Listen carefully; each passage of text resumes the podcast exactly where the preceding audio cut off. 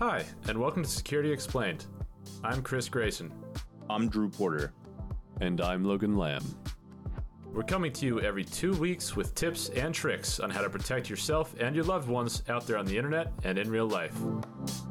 Today, we have a special guest. He was the most wanted hacker in the world, but today he is an author, speaker, and businessman helping companies combat cyber attacks. CEO of Mitnick Security, Kevin Mitnick. Join us as we cover the topic of social engineering with one of the greats in the field. Hey, Drew. Great to be on your show. Uh, it's, it's so good to have you here, Kevin. Um, and I, I'm gonna I'm gonna fanboy here for a second because um, you know back back when I was first getting into this industry, I was originally going to go into machine learning, and then a few things caught my eyes in cybersecurity, and I think. Uh, the Art of Intrusion, The Art of Deception, and Ghosts in the Wires. Reading those three books uh, really motivated me to be like, this stuff is really cool, and this is what I want to do as a profession. And I think it was, you know, one of my career highlights when I actually got to work for you, Kevin.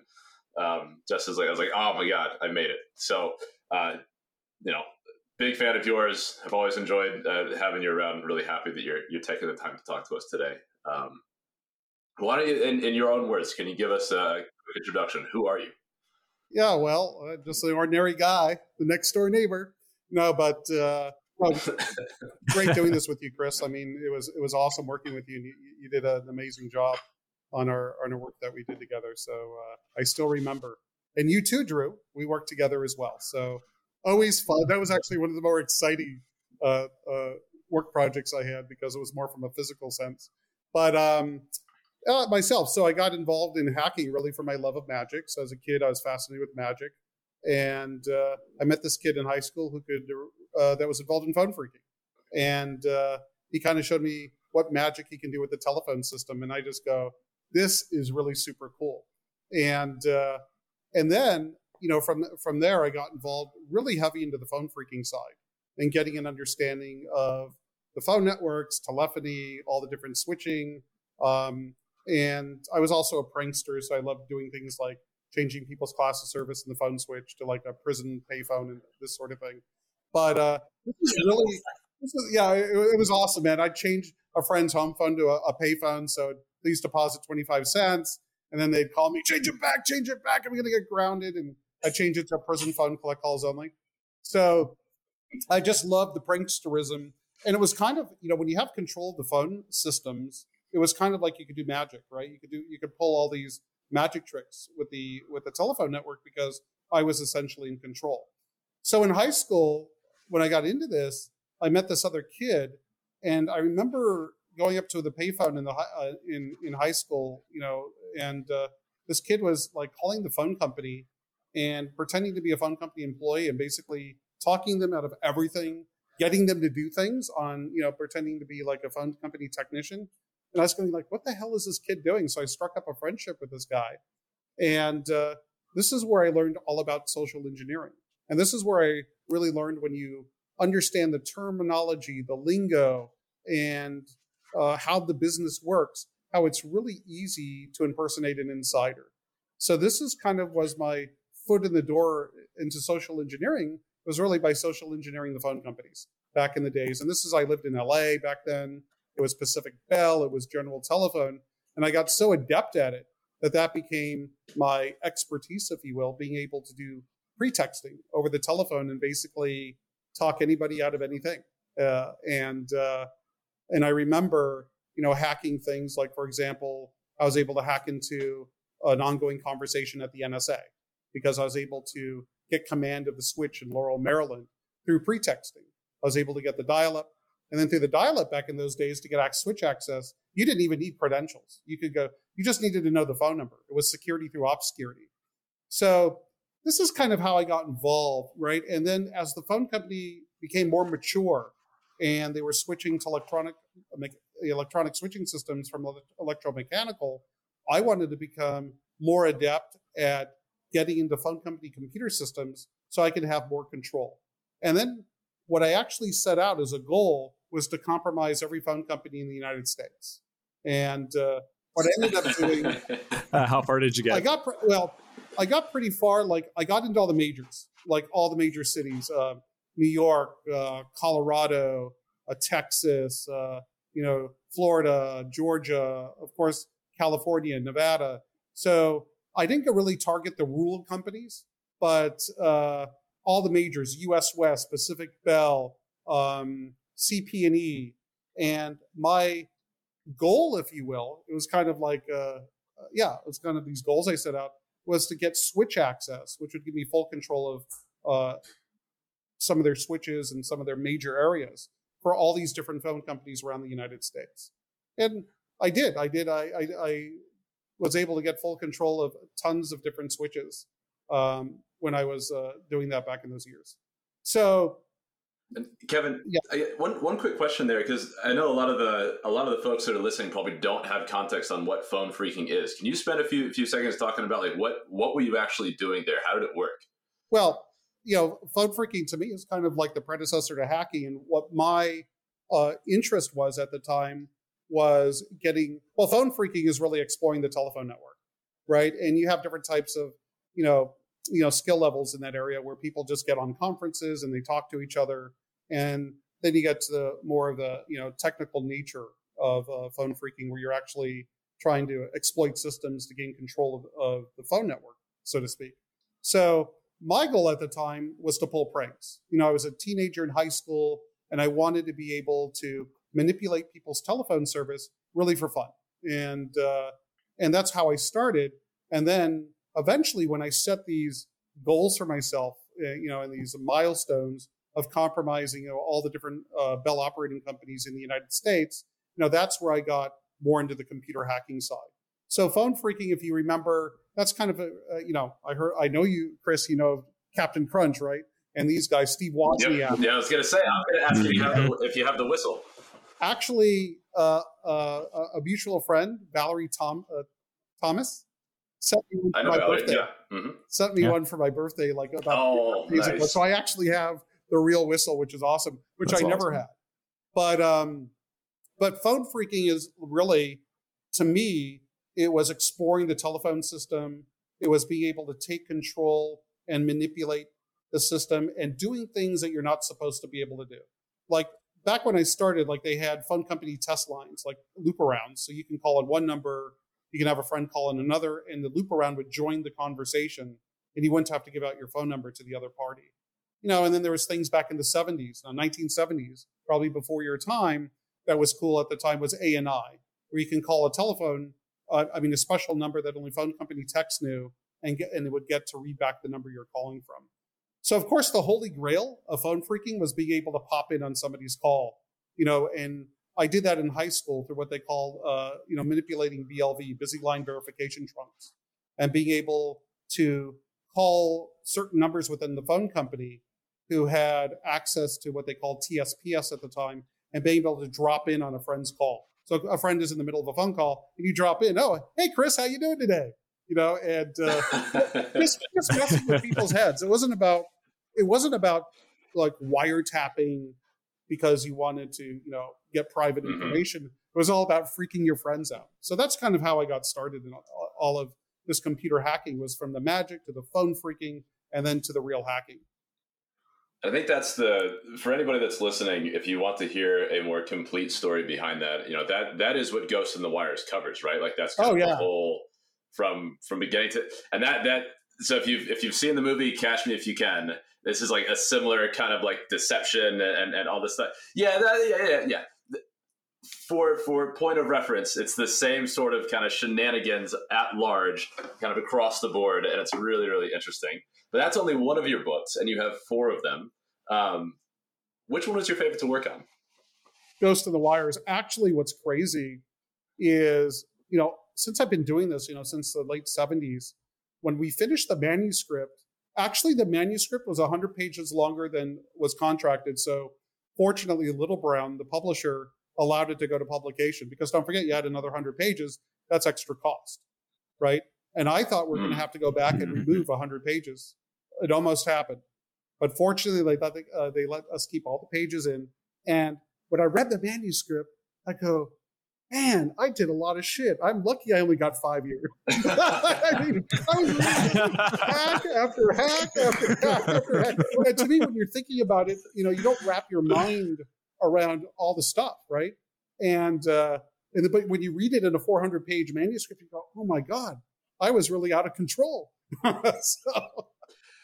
I don't. I think somebody doing that level of stuff today would be in a far far worse situation i mean because you're kind of on the forefront of like I, I, feel like you're you were one of the first people to actually be like hey we need to figure out how to address this sort of abuse because it's somewhat unprecedented because we have computer systems coming online we have to have a better way to actually tamp down this because you know law enforcement is really fearful of this right because it's like when you know how to do these things at a technological level you can really wreak havoc if you're a bad actor so you kind of came in and almost set the standard yeah. of like, okay, we got to find a way to deal with this guy.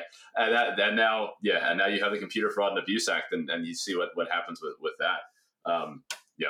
Well, don't forget they uh, they actually I think passed the original CFAA because of me.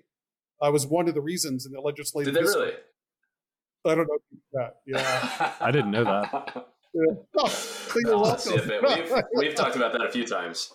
Yeah, yeah. I mean, again, as we said, like in previous episodes before, AT and T, one of the senators' uh, sons or Congress members' sons, was a lobbyist for them.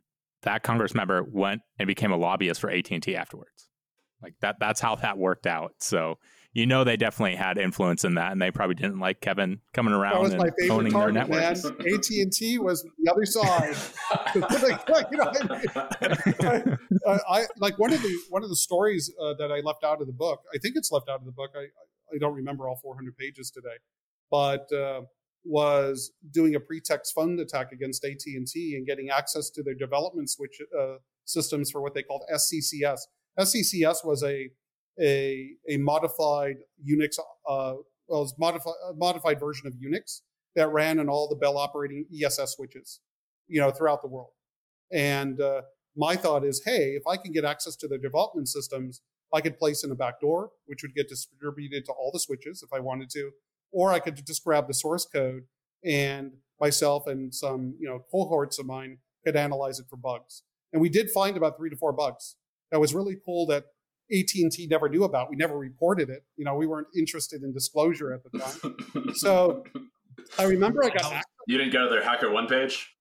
Yeah, no, no Hacker One page. Hacker Sorry. Page. Yeah, no, no, that didn't happen. so I remember you know, because I went, you know, I went after like when I was involved in hacking, I went after looking for ODay, right back in the day. So I would target the researchers that were finding it, and I would target the companies and like Sun Microsystems, for example, that that was the big deal back in my day. You know, it was SunOS. I don't know if you go far that far back, Drew, but SunOS was the favorite OS. And I remember I I hacked Swan, Sun's wide area network, in an effort to get access to where do they keep all the zero day. And it happened they kept it on a server called Elmer, and uh, basically it was all in one place. There was two guys that were working for Sun on their security team, Brad Powell and Dan Farmer uh, you probably heard of those names. And, uh, and it was just really me against those guys, you know, trying to compromise everything in Swan because back in the day, everything was the whole, you know, pretty much the internet that I knew it was almost all, all pretty much uh, SunOS and Solaris. Uh, much different than it is today. This is, don't forget this, you know, when I was a black hat, this was before 95. I was busted on mm-hmm. Valentine's. Day, 1995. So you're talking about a time, a place in time where the ARPANET was being kind of converted over to the internet. So it was really the ARPANET at the time, and everything was SunOS, everything was DECTOPS 20, VMS, and this sort of thing. Much different than we see today. So, Kevin, you've you've mentioned it a few times. This notion of pretexting, and a big kind of uh, one of the tools that you often reach for is social engineering. And i think you know that that term is what we call it now but it's it's really just like how do you lie to people in a way that makes them trust you give you information stuff like that? And this is kind of this is a big part of what what you do now especially with you know KnowBe4 with the various kind of like the demonstrations that you you give off stuff like that. Pretend that we have no idea what this is. What is social engineering and how should people think about it It's really using manipulation, influence, and deception to persuade someone to, you know, relieve, uh, give you information or to do an action item. It's really that simple. So basically, in my mindset is people will release information if a, a certain set of conditions exist, right? So how can I create those? How can I set those conditions where they do it, right? And a lot of it went into when I was learning about pretexting is again, remember I mentioned about terminology and lingo and understanding the company well. That's what makes you a successful pretexter is really knowing your target. Now it's kind of like that Sun Tzu, uh, know thyself, know thy tar- target, be, be victorious. And a lot of it went into really analyzing who the target is, who the people are there, and then who has access to the information that you want, and then what conditions have to exist for that person to release that information to you. How are you going to deceive that person into a course of action? So that's really, really, what it is with uh, pretexting. Phishing is a little bit different. The downside of phishing, which is extremely successful today, but there is a downside, is people have time to think about how to respond because it's in an email, right? So you have time to, you can put that off, you can respond to it right away, you can think about it. When you're receiving a telephone call, it requires you as the victim to think quickly on your feet and to respond immediately. And that's where the attacker has a really distinct advantage because they can create a situation or story uh, of urgency is a good one with or with authority using all these you know principles of influence so to speak to really be persuasive.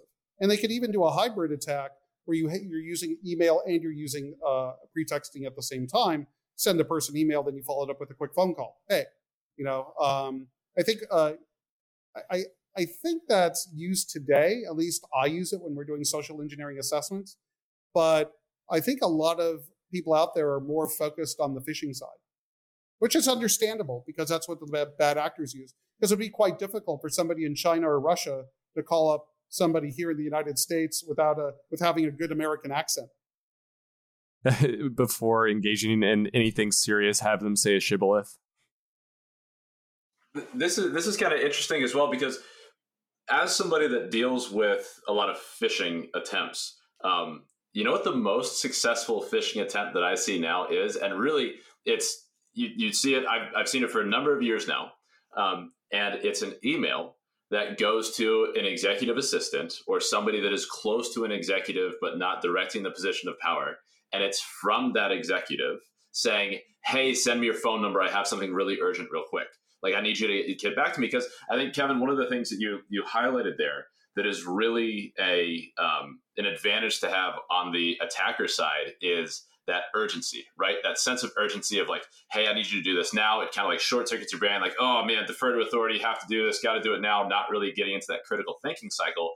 And that reminds me, Drew, of one of the recommendations that you had for what ha- what should you do if you get compromised, and your suggestion was if you get a point of like an email that is going to like really stress out your day, make a cup of coffee, make a cup of tea, right? And you go and you have this break where you can actually process and think. Do that before you call the person, even if they tell you to call you like immediately, right?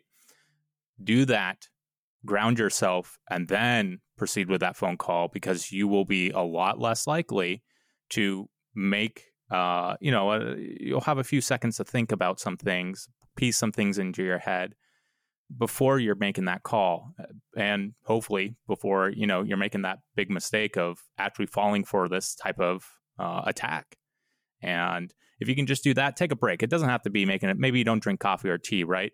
Just get up and do something for a few moments and then come respond or you know uh, look them up in the company email or directory and call one of their numbers that they have listed there, right? If they're not listed there, well, maybe maybe this is an attack that you're facing right now, right? Yeah, because that that really is so effective. Uh, like, like the one one thing to take away here to to our listeners is that sense of urgency. Anytime that there is a party that you don't entirely trust, or maybe you don't really know who they are, or they've reached out out of the blue and they're they're hitting you with a sense of urgency, you should always be skeptical because that sense of urgency is a really good way to part people with sensitive information that they shouldn't be releasing.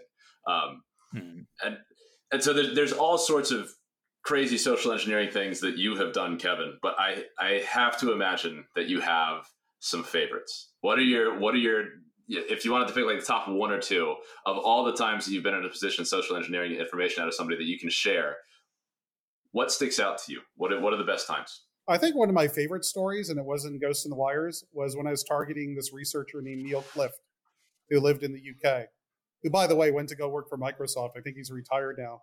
Anyway, this this this guy was a brilliant researcher. He went to a University of Leeds, and I learned about him when I was in Digital Equipment's EasyNet. EasyNet is their network, you know, is their you know worldwide network. And I saw that he was sending these zero these zero days to some of the developers in the VMS development group. And that's where I learned about this guy. And this guy wasn't just sending one bug; he was like sending like one bug every every other day.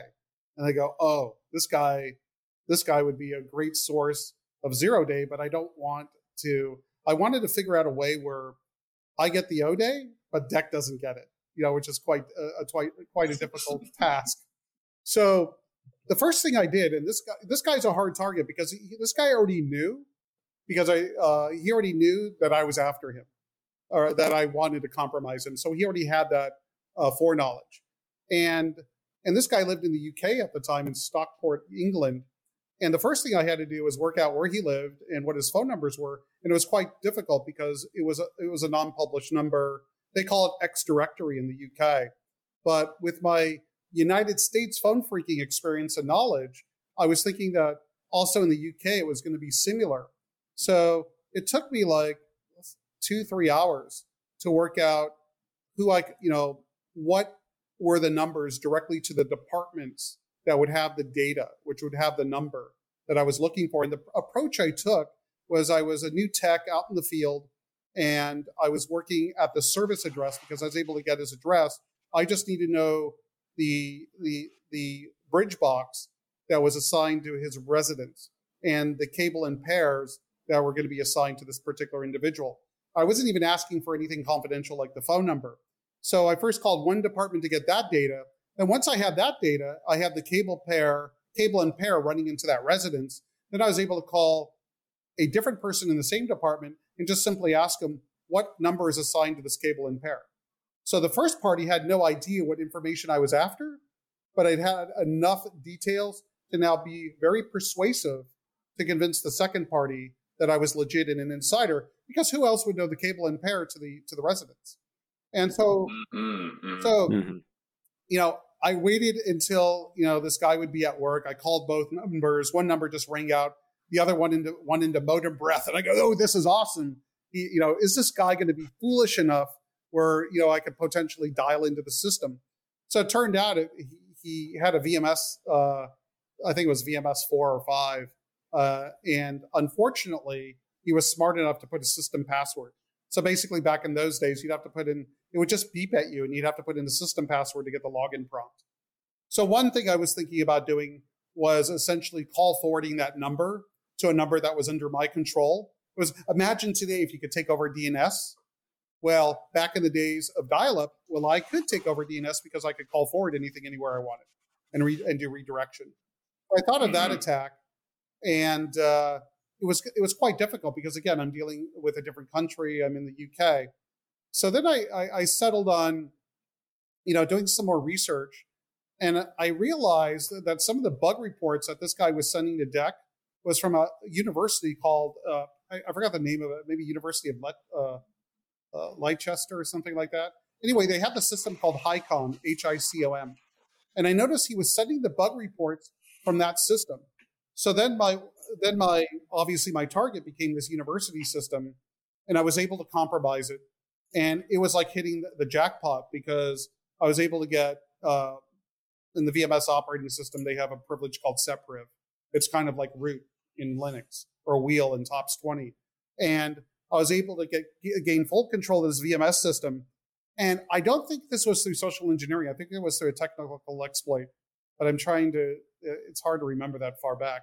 But in any event, so what I did is I monitored this guy's communications with DEC, and I knew that you know he really coveted a job with Digital Equipment Corporation, and I knew he respected this guy named Derrell Piper. Derrell Piper was one of the VMS developers, and he really had a liking for this guy. This is all the intel and the OSINT that I did over time to get these facts.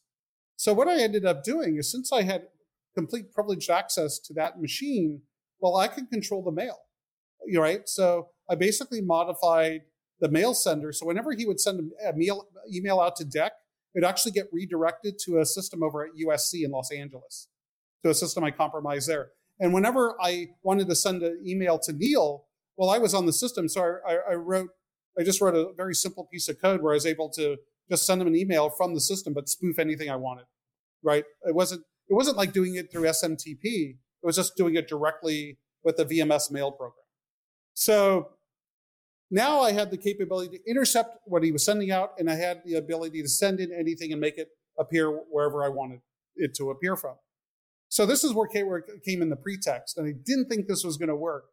As I sent him an email from his contact at DEC, a guy, a guy named Dave Hutchins, saying saying to Neil, "Hey Neil, uh, Derrell Piper reached out me, for me from the VMS development team, and they're actually lifting the job freeze at DEC. They want to potentially consider you know, having you come aboard. And I was wondering if it'd be okay to give me your email address uh, or give uh, your email address to Derrell. And of course, this guy, sure, you know, so did that. You know, now I'm coming in as Derrell and we're talking. I'm thanking him so much for all the bugs that he's been sending Dave and that we really appreciate it. And, um, you know, when a bug comes in, what we end up doing is we send it to all these different engineers and we really never organized everything. So one of the things I'm doing at DEC is I'm creating a database uh, where all the engineers could access a single database where all your pretty much where all the bug reports are coming in, not only from you but from others.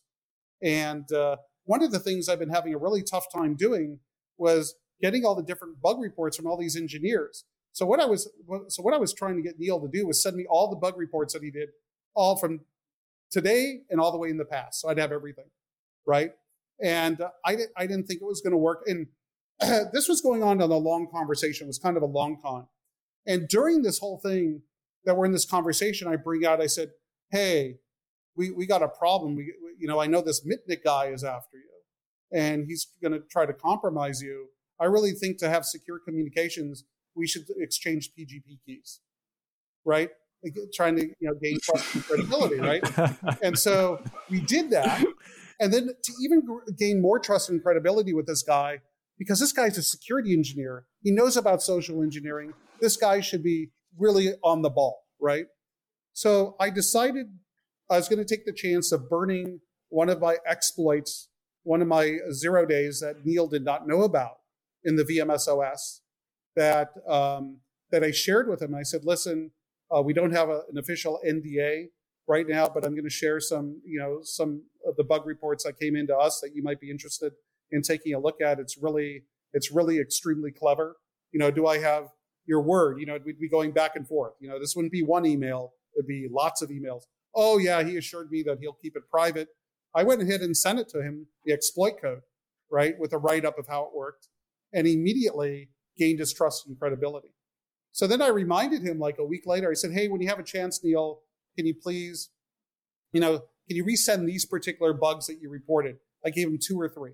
So I got him. So I, I wanted to get him in the pattern of sending me information that I was requesting because this is an influence technique, you know, you know, called commitment and consistency, where if you get somebody in the pattern of doing something, it's more likely on the next ask they're going to fall fall through with it.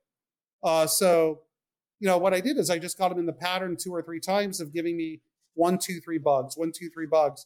And then about on the fourth time, I, I said, Neil, rather than just give me piecemealing it to me, can you just send me your entire database? And uh, within a day, sent me the entire his entire database of all the zero days that he's compiled over all the years he's been a security researcher. So wow. what was nice is a lot of those bugs were patched by, patched by DEC.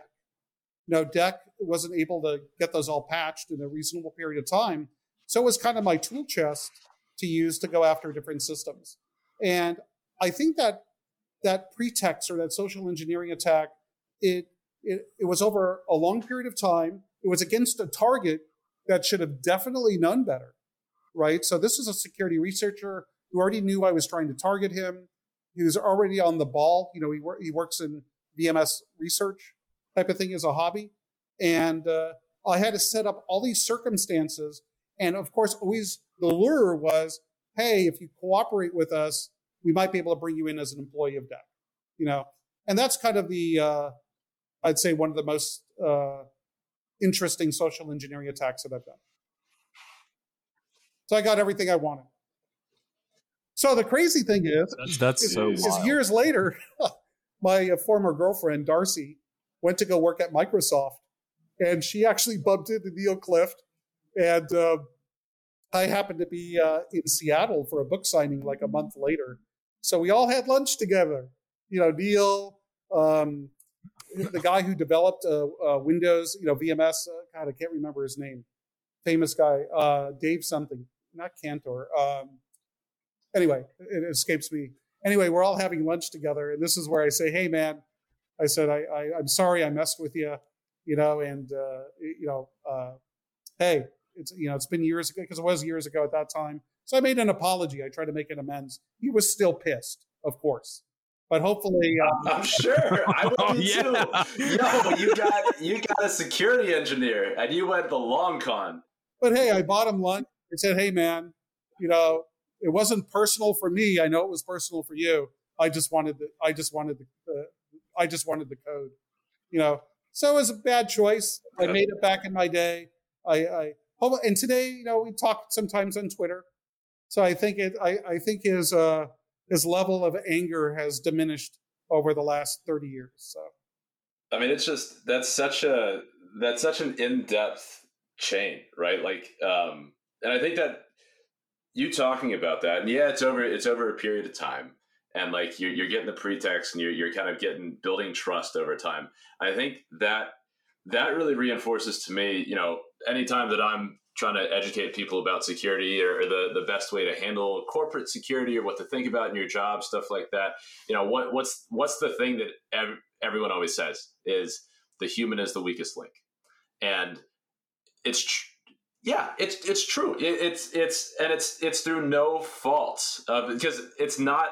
Nobody is perfect. You can even a- go after a security engineer who knows they're coming for you, and you so long as you play your cards right. I mean, Grant, like, look, you're a pro. You knew what you were doing, and you knew exactly how to target this particular individual. But you better believe that everybody's susceptible to that. Like, there may be ways that you can kind of check your work a little bit better today. Like, maybe you could do some sort of out of band verification or something. But you know, the social engineering works, and it works well, and it will continue to work well. Yeah, the whole idea was getting Neill to take a mental shortcut, right? By doing the allure, allure of a potential job opportunity with DEC, by gaining trust through giving him an unpublished zero day. This is all done, you know, to frame the attack in, in, a, in a certain way to gain that trust and credibility uh, to actually, you know, be successful. So it was actually well thought out, and it wasn't just like an off the cuff that you see today, Chris, where you see, you know, on a single, the, the first email contains the phish. You know, you know, please, please click this link to log in because your applications aren't going to work. You know, something like that. The frame is there, meaning the frame is the most one of the most important uh, aspects of social engineering. That's how you're framing the attack. Like, for example, on a social engineering attack, the the bad actor wants to frame it in such a way that the victim is going to lose some access to something or some benefit unless, uh, unless they comply, unless they follow through with the email, rather than saying, "Hey, you won, you know, a fifty dollars Starbucks card. Click here to claim." You know, people will do more to avoid a loss than to realize a gain. So, you know, yeah, and there's there's all these different tactics and Mhm. ideas that you can use from the methods of influence to persuade targets to comply, and that's what it's about. I think the truly successful social engineering attacks is where the bad actors take enough time to do their reconnaissance in such a way to know the company and to know the know their target. Once they do that, you know, then they work on well, what can they do to build trust and credibility, and that sort of thing. I'm working on a secure. I'm working on a on a pen test right now, and I I right now in the development of that. It's a company that's on the second round uh, of, of you know doing it again, as you know, and now they're more now now they're smarter. They understand the trade craft, And now it's still trying to figure out a way to find a weakness in that armor. And a lot of that has to do with the social engineering tradecraft side. Yeah, these long term engagements on the private sector side, if you do them well enough, uh, you know, some some people feel hurt afterwards. Uh, you know, I've had people say, you know, I thought I thought you were my friend because we were on an engagement for like a few months. And we'd go eat lunch with this person. We went and got beers with like this person and their like coworkers because they thought we were a coworker as well. And after the engagement, they're like, "I thought you were my friend." I was like, you know what happened yeah, is well. there's one company I tested uh, a, a retail business that I, I can't obviously can't mention who it is, but they're very well known. And uh, you know, after I delivered the uh, pen testing report, by the way, on the guy's desktop, which is my favorite tactic to do when I'm doing these pen testing assignments. After I delivered it, I got you know he scheduled a call with me, and he was super pissed. He goes, "I hired you to really look for major vulnerabilities and stuff." And uh, I get that, but you went over and beyond. And because of that, I have to spend my budget and my time fixing these things. He was really pissed off. He, he was actually criticizing us for finding too much, finding too many problems. Because I think you guys know my um, modus of operandi. I'm very persistent and I don't give up until I have everything. I think you, because you guys worked with me Mhm. before. So uh, in this case, it kind of backfired you know, because I think it's actually doing the, the client a service um, by, you know, finding everything that we possibly can under the sun. But this particular case, he was upset. And I was like taken aback. I go, that's what you hired me for. And uh, fortunately, they went on to hire uh, my company two or three times in the future. But he, he was upset because of the work, because, um, you know, now he has knowledge of these bugs and these problems. And if he doesn't fix it and the company gets hacked, guess who can get sued? They can get sued. So it created a lot of work and it cost Mhm. a lot of money to fix the problems. It is one of the hairier parts of working in security consulting, though, right? Because the I, I think there's there's going to be the base level of technical competence. You're going to have to be able to demonstrate your ability to you know find vulnerabilities, do exploits, get access to data, all that stuff. But then, like the next level is really, especially when you're really good at the technical part of it.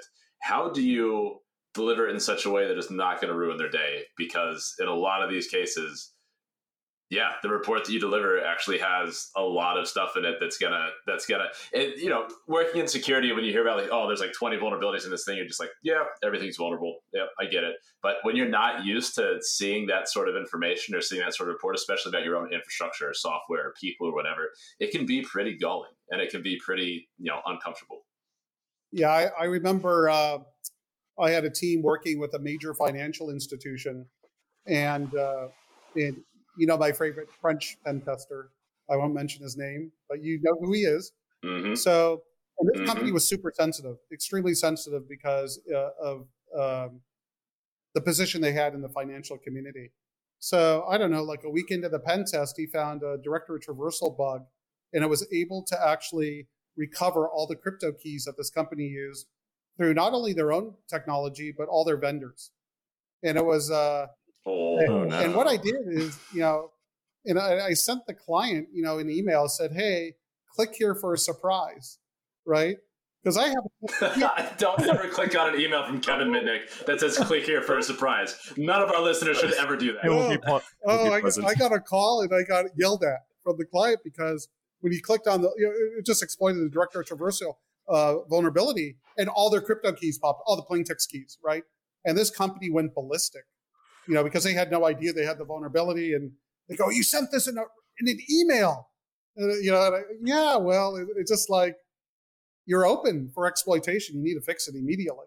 I mean, um, uh, but you know, so what I had to do in that particular case with that company is every time we found something serious, we actually have to get on, uh, you know, a call with, you know, even the CEO of the of that particular company joined the call, and they'd have to give us permission to take the next step. So, you know, we'd have to ex- expose wh- where we are in the network, and they knew where we were, and then before I could, you know, open up the next door, it was getting permission. It was kind of a hassle. Usually, I don't like doing that. I like being able to go through all the open doors myself and then giving it them the final deliverable. But in that particular case, I freaked the client out. So I learned a lesson. Don't do that in the future. Don't freak your client Mm-hmm. out, you know, because they sometimes don't have the same sense of humor that you might have. Well, I would I would actually venture a bet and say most of the times they have a different sense of humor Yeah. than, than the folks doing the hacking. Well, you got Um, financial firms, right? They don't they don't have a good sense. Of humor. Yes, especially especially financial. The so you, you talked about your favorite time, but I, I what what's a time that you've been caught? Do you have any any times where it's Sure. like, oh man, you stepped into a trap or, or you got caught? Because it'd be great to hear hear you know, one, one of those cases. Well, the most interesting one was again against a, a, a similar financial organization, and this was on a physical pen test. Those are the most interesting ones to get caught on because you don't want to get caught on a physical test, right, Drew? So, Uh, no, you definitely don't. so what had happened is in this organization, how I was able to get in was you know cloning HID cards. So uh, basically, I was able to um, this organization uh, in, in this particular office location, they had the entire building, right? And um, the the lobby was uh, open to the public. And how I was initially able to, you know, clone the the first card uh, was, and this was through like one of those cheap Proxmarks. So I had to get pretty close to the target. So this was actually done in the restroom because the restroom, anyone could get into the lobby, anyone could go into the restroom. So I'd hide out in the, in the stall. And when somebody, when I'd hear the door open, I'd go out of the stall and then stand up next to the urinal, right? And, you know, in hopes that this is going to be an employee because in this particular organization, you didn't have many people from the, uh, from the community or the public going in. It was pretty much all employees. And basically, it took a few tries, but I had to stand at the urinal and the guy that's busy next to me. And you know, when we're using urinal guys, that we're staring straight ahead, we're not looking left or right. yeah. Uh, Yep. Just the fact that you're even getting somebody to be next to you. basically, I had this on like this. Um, I had it in a laptop sleeve, and I basically tried to get the laptop sleeve close enough to this guy's HID card that was on his hip, without obviously creating some attention there, because that'd be the wrong place to create any attention, obviously. So it took a few tries, and I was able to get one read, and it worked, and I was able to clone the card, and that's how I was able to get the initial HID card uh, for the, uh, to get into this business. And then it was all about how can I get in after hours. So doing a ton of research, and I, I found out, you know, what by calling the company, you know, trying to pitch other janitorial services. I found out who their current company is that was cleaning the offices in the evening hours, and then I was able to um, uh, find out the company, find find out actually who was on the crew to clean that building, and actually getting their cell phone numbers. So how the pretexts work is I waited to all the office people left, cleaning crew was in. I, you know, my, my team and I dressed in a suit, had fake business cards that were uh, for the company. You know, knocked on the. It was actually a door. It was a big window. Knocked on there, held, held up my business card, told them I forgot something. Um, and as soon as I opened up the one door, I was able to use my HID credential to open up the other. So immediately that they obviously, oh, this guy has to work here. He has a business card and he has a HID credential to open the door. So we were able to gain physical access. So basically, on the first night, I hired another, uh, I hired a team, and one guy, I said, hey, go pick up a wireless access point at Fry's. And by the way, you know, one of your first, you know, uh, one of the first objectives is finding a place that you could plant that access device that's not going to be detected and um, that's going to be in a place that where that's going to sit and make sure you you know you configure a real strong key. Because if i open up the client's network to obviously the world through wi-fi i can get sued. So obviously we wanted to secure that and not have you know we didn't want to be the vulnerability. So went went through all the offices found the offices of the people that actually hired me in the security team. I'm actually at their desk photographing everything. I mean uh, we were able to you know reboot uh, we found out who the admins were. We were able to uh, reboot their workstations change the administration on their password on their local system account, local admin account and then you know deploy our malware. You know this is really basic at the time. This was in the days of rats rather than stuff like cobalt strike you know which is a much better framework and then the, the major target was the data center, getting into this data center. And this was actually through HID and uh, through a pin code. And remember, I mentioned that I installed the implant. I'm sorry, start the install the implant on the admin's workstation. So there's time passing through here. It's not just consecutive, you know, hours and days. So I waited until uh, I got a call back from that implant, and then took time exploring their network on the inside and found their badge controller, which was a HID badge controller. And then I was able to dump out. I was able to get admin rights because I had DA, domain admin.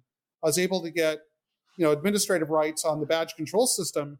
And then I was able to dump out everybody's HID credential, their badge, uh, the card ID, the facility code, and also the ones that had assigned pins. So then I didn't need to clone anybody's. I just looked for the person who had the, you know, the guy that was uh, the head of IT, the IT director, and cloned his card. And I was, and, the, and amazingly, the pin code was in plain text. So I decided, hey, we're going to go back the next day but we're going to go in at 12:30 lunchtime.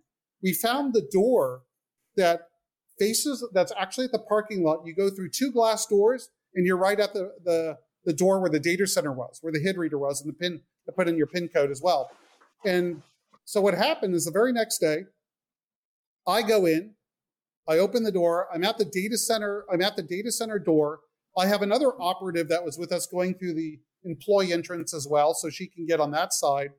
And all of a sudden, when I open the door, somebody's running, running towards the door from the hallway, going, "Who are you? Who are you?" I go, "What the hell?" And I run. I get, I, uh, I'm exit stage left, man. exit stage left. I go, "What the fuck?" You know, how how did they even know that something was going on? So then, unfortunately, the other person also was stopped because we had, you know, the HID credentials worked, but the but the artwork on the badge wasn't the best. So we made it look like an employee badge, but it had some defects in it. And they actually stopped her, you know, and go, "Who are you?" Because they didn't recognize, you know, I work for such and such, but I work in this office, different state.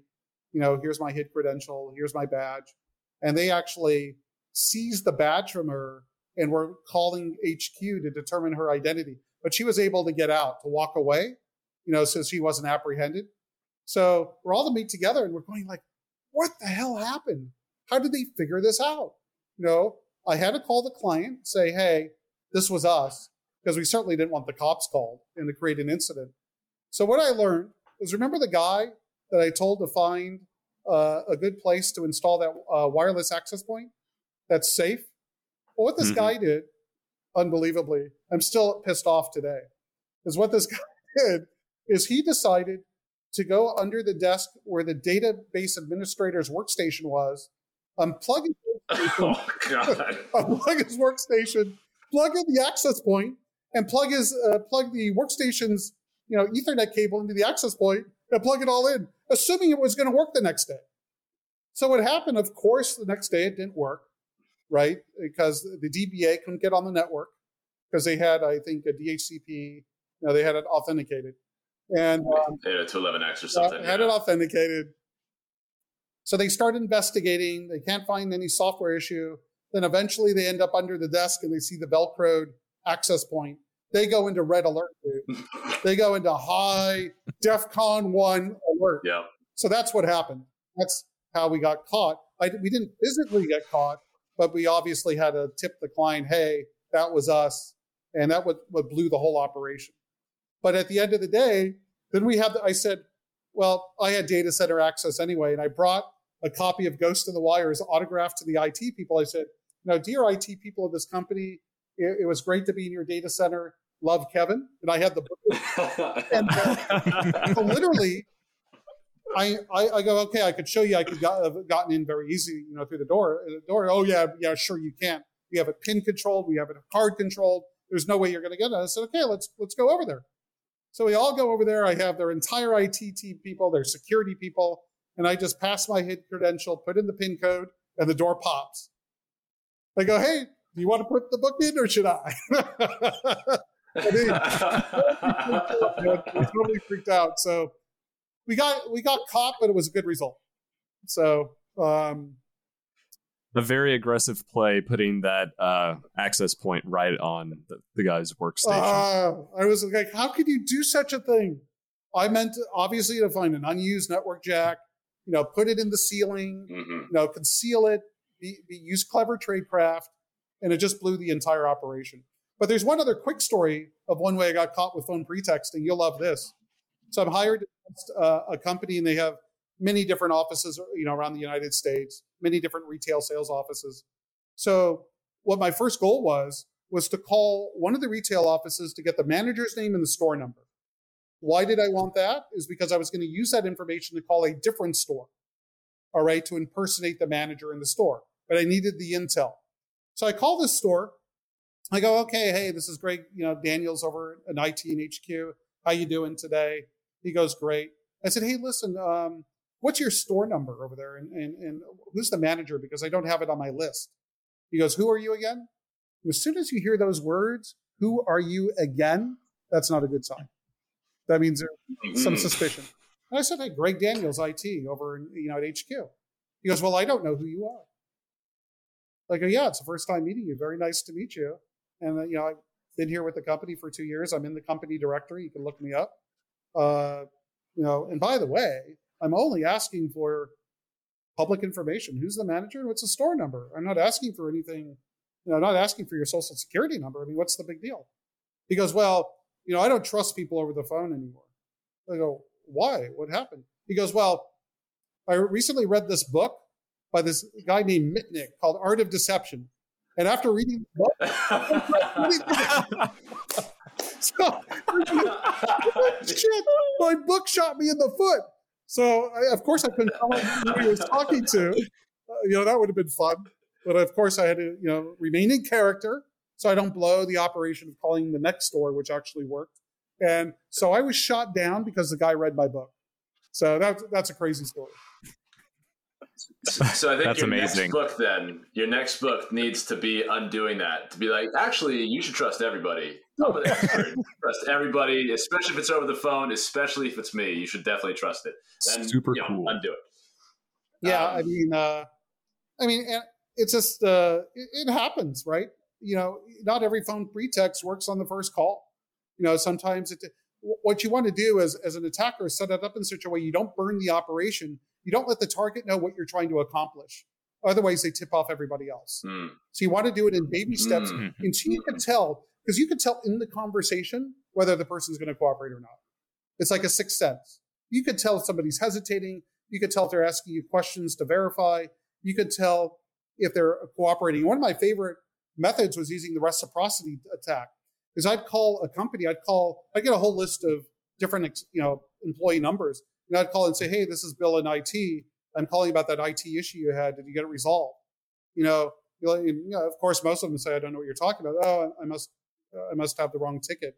But you know, literally, I'd say three out of ten, somebody had a computer issue or some problem that they reported. I'd call them and I'd discuss it with them because I need to close the ticket, right? And I'd say, "Hey, is it working?" You know, you know, I'd give suggestions about you know resolving the issue if it comes up in the future. And again, you're gaining trust. You're in, in, in you're exploiting reciprocity because that person perceives that you're calling them to help them solve a problem, so they're going to respond in like kind, right? They consider it a, maybe a favor, right? So they're going to respond in like kind. So that's where I go in and say, oh, by the way, while I have you on the phone, can you do X, Y, and Z? And that worked works extremely well.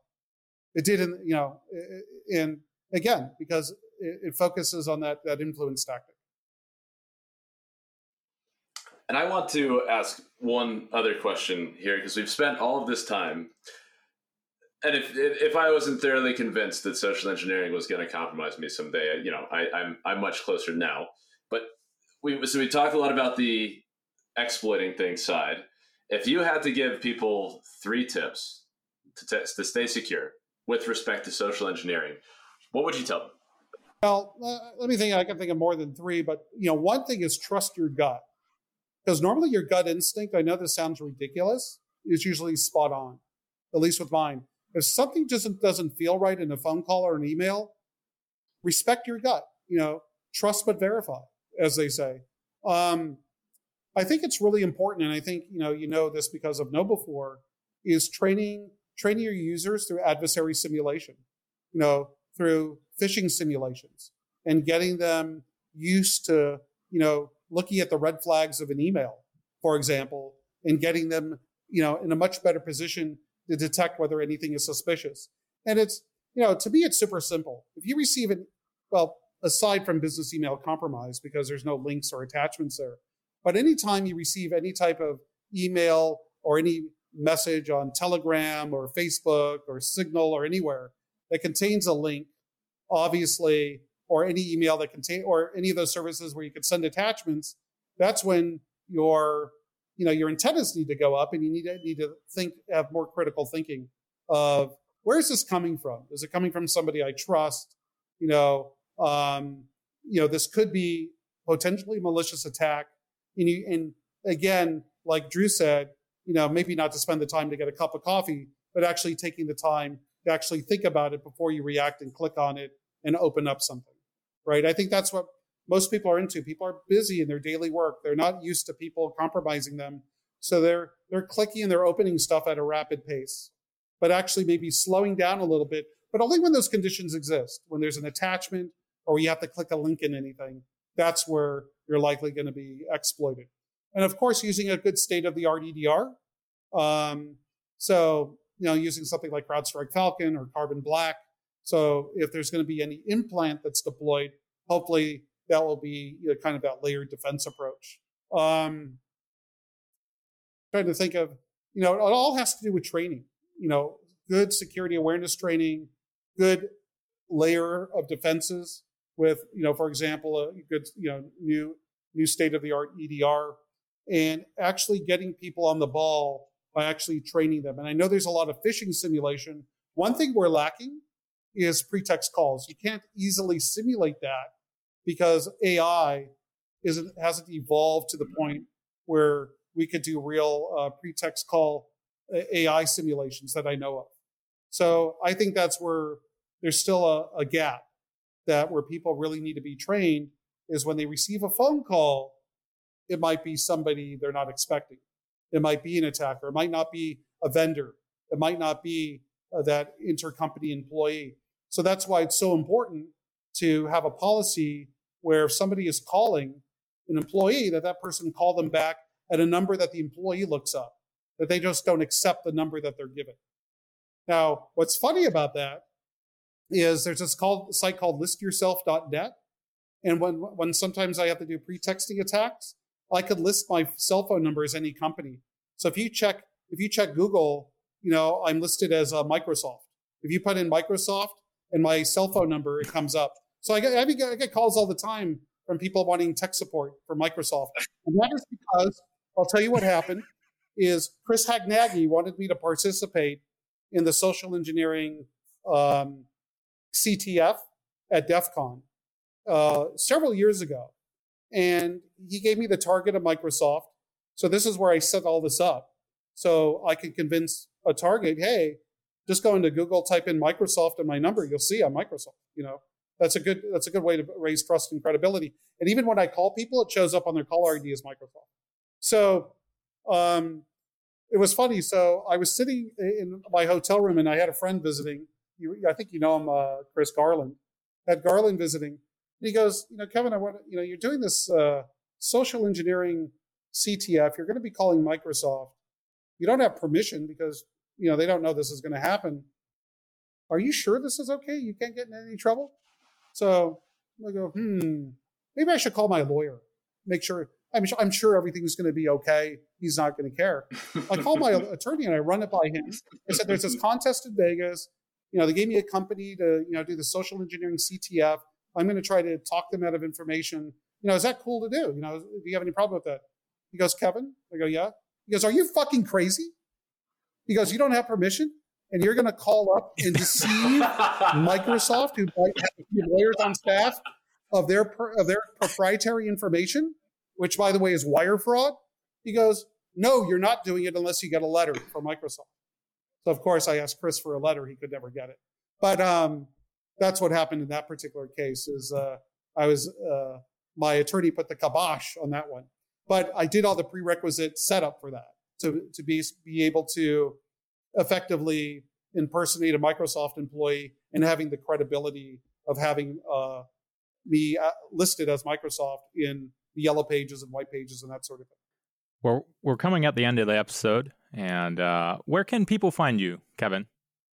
Where can they find your books? Well, it depends what year you're. If it's the '90s, I'm not going to tell you that. no, very easily. uh, Mitnick Security, mitnicksecurity.com, M-I-T-N-I-C-K security.com. Uh, my favorite book is Ghost in the Wires because that was my memoir. I'm actually working on a, a, a new book proposal, so hopefully that will be accepted. Very excited uh, about doing this new manuscript. Um, my past books are Art of Deception, um, Art, Art of Intrusion, uh, Art of Invisibility, which is more of a privacy and security book. Um, so it's very easy to reach me. I'm on Twitter, uh, I believe, just Kevin Mitnick. Very easy to find me on Twitter. Um, I pretty much use LinkedIn more than Twitter, by the way, because I prefer to be more with the business audience. But I'm not a hard guy to find. You know, it's uh, you know, it's not like I'm hiding. Not now anymore, or not not anymore. yeah, exactly. not a hard guy to find these days. Yeah, not a hard guy. Yeah, very easy to find me. Um, you know, emails on on on my website. Uh, super simple. The three takeaways for today's show are one, social engineering has been around for decades and still is one of the most potent attacks for compromising sensitive information. Two, even when you're fully aware that you may be targeted, social engineering can still be successful. And three, defending yourself against social engineering requires awareness, technological protections, and a bit of luck. Social engineering, the attack that works still because there's no patch for humanity. We would like to thank Kevin Mitnick for sharing his knowledge and telling his stories on some of his exploits he's done. Make sure to check him out online. We'll have links to his book and to his website in the podcast show note. Thanks for joining us for this episode of Security Explained. If you enjoyed listening, we'd love to hear from you. We're always looking for new topics that our audience finds interesting, and you might be able to pick our next show. Feel free to reach out via social media or give us a rating on your listening platform to let us know how we're doing. You can find us on the web at securityexplained.fm or on Twitter at SecExplained. Thanks again, and until next time, stay safe.